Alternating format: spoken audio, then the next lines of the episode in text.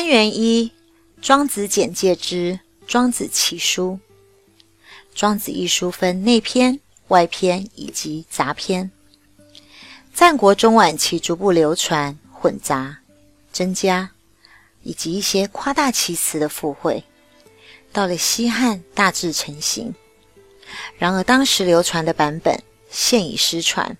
《史记》记载着庄子著书十万余言，《汉书》以文字著录庄子五十二篇，唯今存《庄子》一书仅存三十三篇，约七万余言。经由近代的郭象整理三定，篇目章节已与汉代有所差别。传统观点认为，内篇呢是庄子本人所著，大体可代表战国时期庄子思想的核心；而外篇以及杂篇的发展纵横数百年，参着了黄老思想而形成了复杂的体系，判断是庄学的后学所作。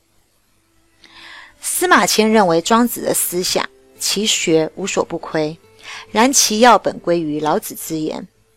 这什么意思呢？是说庄子的所学知识涉猎的非常的广大，而且庄子本人博学多才，对于老子的思想多有继承和发挥。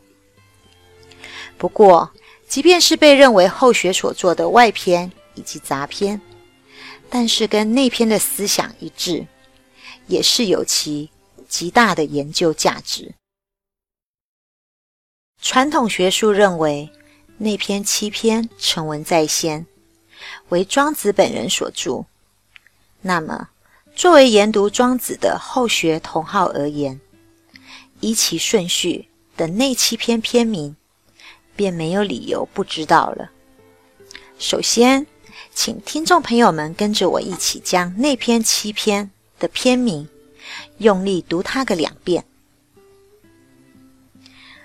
庄子七篇。逍遥游，齐物论，养生主，人间事，德充福，大宗师，应帝王。庄子七篇：逍遥游，齐物论，养生主，人间事，德充福，大宗师，应帝王。还有。相信大家对于儿歌《两只老虎》并不陌生吧？两只老虎，两只老虎，跑得快，跑得快。一只没有眼睛，一只没有尾巴，真奇怪，真奇怪。很好，接着让我们举一反二。快速轻松地将庄子七篇篇名依序地收摄在耳熟能详的儿歌记忆吧。庄子七篇：逍遥游，齐物论，养生主，人间事，德充福，大宗师，应帝王。我们再一次把庄子。那七篇的篇名，一起，最后一次大声的熟记下来。庄子七篇：逍遥游，齐物论，养生主，人间事，德充福，大宗师，应帝王。接着，我们来谈谈那七篇的要点大意。首先是逍遥游。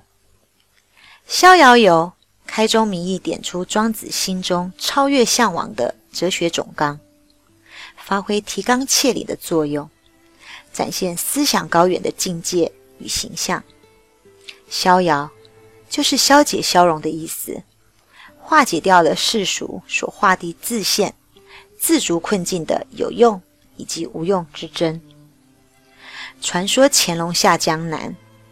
经过镇江金山寺时，见到如此的繁华盛况，便询问高僧：“这一天之中，究竟有多少船只来来往往于长江之中呢？”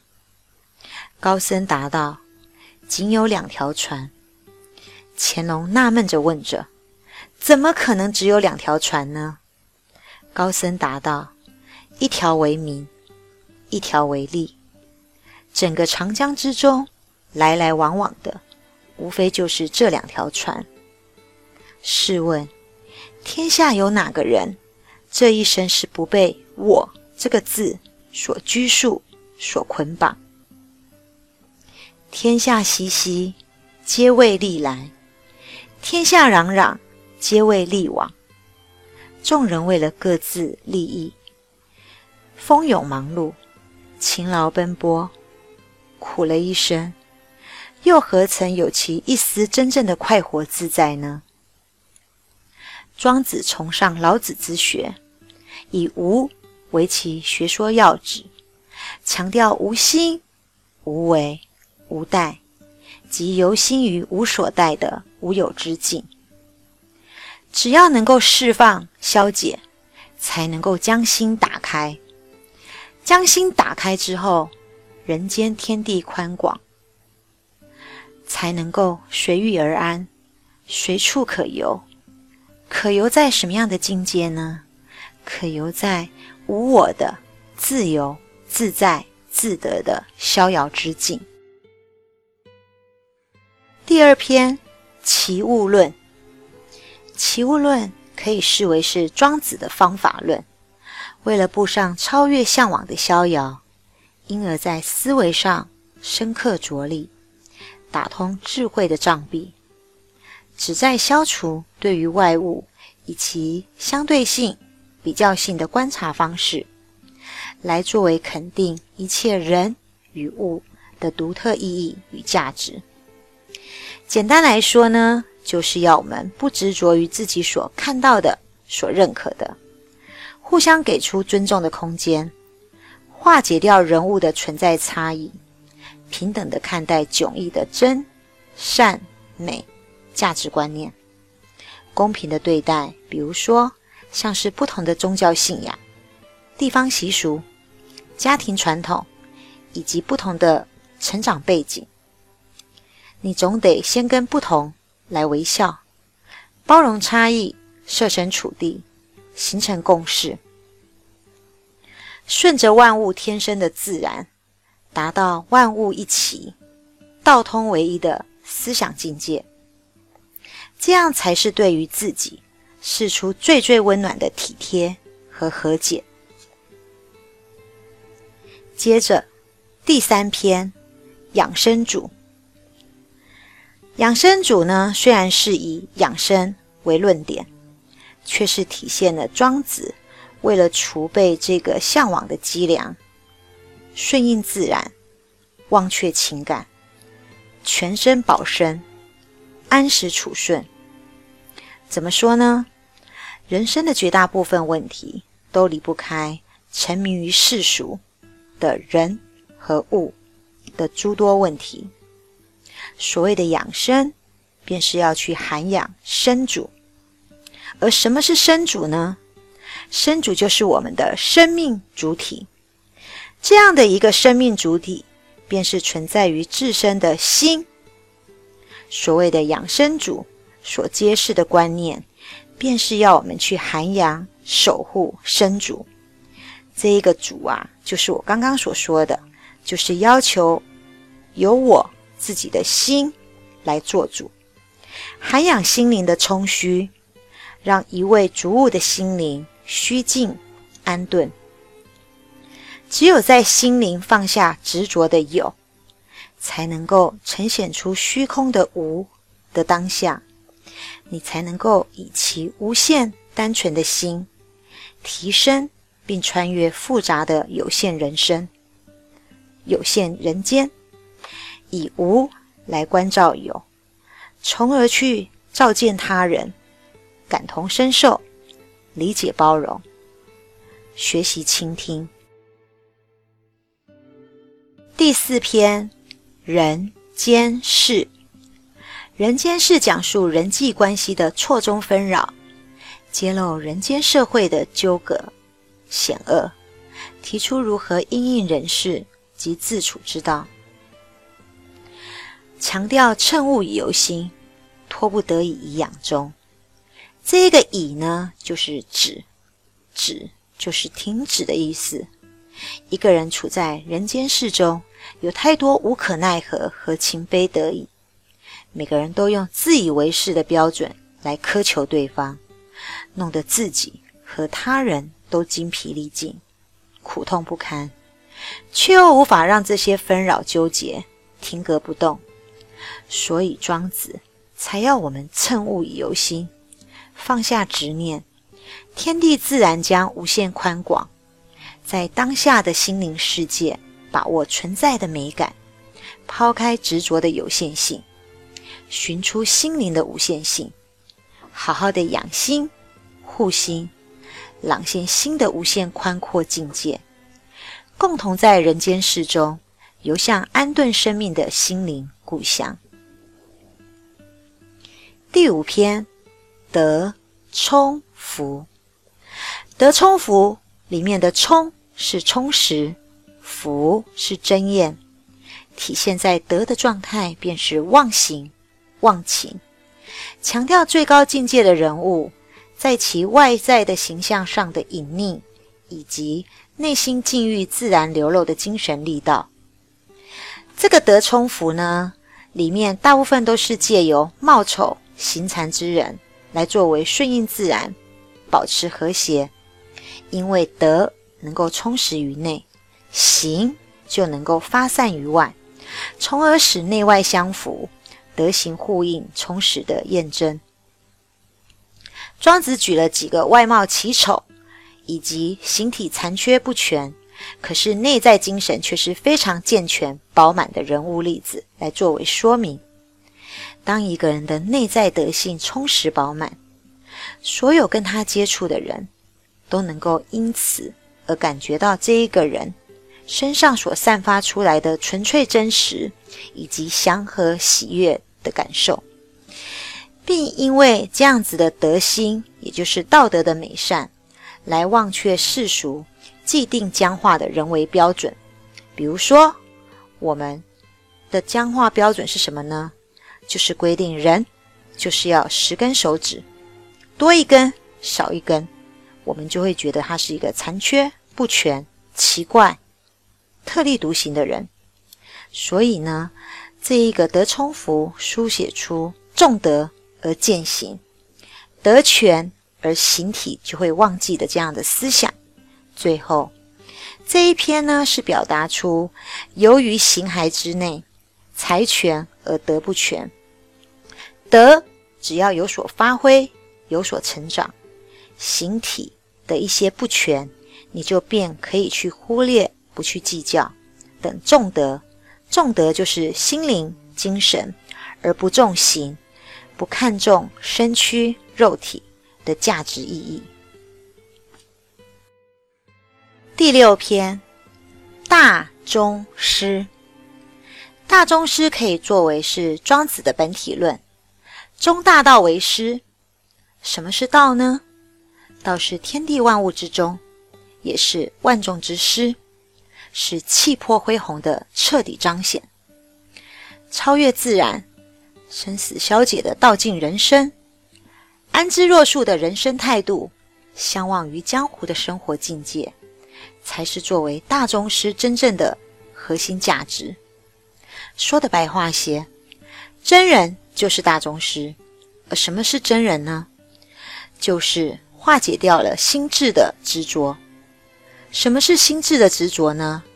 就是执着于祸福、成败、得失、输赢，看破了情势之茫然。比如说是喜、怒、哀、乐，也看破了死生之苦，以其真实生命之尊、人格修养之大，把天。当作中，视为师，从而逐渐的从人到天，在天人合一的化圆圆满中完成并体现天道。最后第七篇，应帝王。应帝王是阐述帝王如何治理天下的问题。由此看出庄子政治理想的哲学，说明为政当无为去治，听任自然，顺应民情，要行不言之教，皆是庄子思想内圣外望的具体展现。而如何要治国平天下呢？将人民百姓如何去安顿妥当呢？庄子除了要强调君主的作为必须要因循事物的自然本性，还要去因循事物的发展的规律之外，还强调要做到不杂染君主个人的私心、私欲和成见。如何不杂染君主的私心、私欲和成见？那么就是要和天下百姓们在一起，顺应天下的百姓。随时都可以将自我、自身放下，应物无心，将会成就人间最最最自由的帝王了。庄子这本书的风格特色，结构奇特，思想连贯，文辞富丽，声调和谐，大量丰富的寓言，善用比喻，语汇精当，形象具体。浪漫瑰丽，大胆想象，精妙描述，辛辣活泼，讽刺犀利，汪洋肆意，雄浑飞跃，变化创造，都是庄子作品中展现出高度的语言特色，为先秦诸子文章的典范佳作。汪洋辟河，仪态万方，晚周诸子之作。莫能先也，是鲁迅在《汉文学史纲要》中对庄子做出极佳的评价。什么意思呢？意思是说啊，庄子文章想象力非常的丰富，广博深厚，挥洒恣意。周朝后期诸子百家的文章都比不上庄子的文采。历代文士如阮籍、嵇康、陶渊明、刘勰、李白。韩愈、柳宗元、苏轼、曹雪芹等等，崇尚自然逍遥的人生观念与文人思想的精神底蕴，不乏对庄子文字与思想的援用，可见其生命态度影响后学之深远。通过玄武的方式，在孤独中去感触，而这样独与天地精神往来。的感受，充斥着浪漫的美感，因而开启了浪漫主义文学的视野。《史记·老子韩非列传》中说了：“庄子著书十万余言，大抵率寓言也。”由此可知，庄子思想的特点，大多数是以寓言的形式来作为表现人生哲学的态度。读到《庄子》这本书，能够让你区分内在独一的心灵境界与外在众多的纷乱世界。经由重内轻外，重内在，轻外在，既能够安内处外，进而有内无外，以不变应万变，知变和安变，安变而知变。就是安于变化而顺应变化，最后达到外化而内不化的真正逍遥。什么叫做外化而内部化的真正逍遥呢？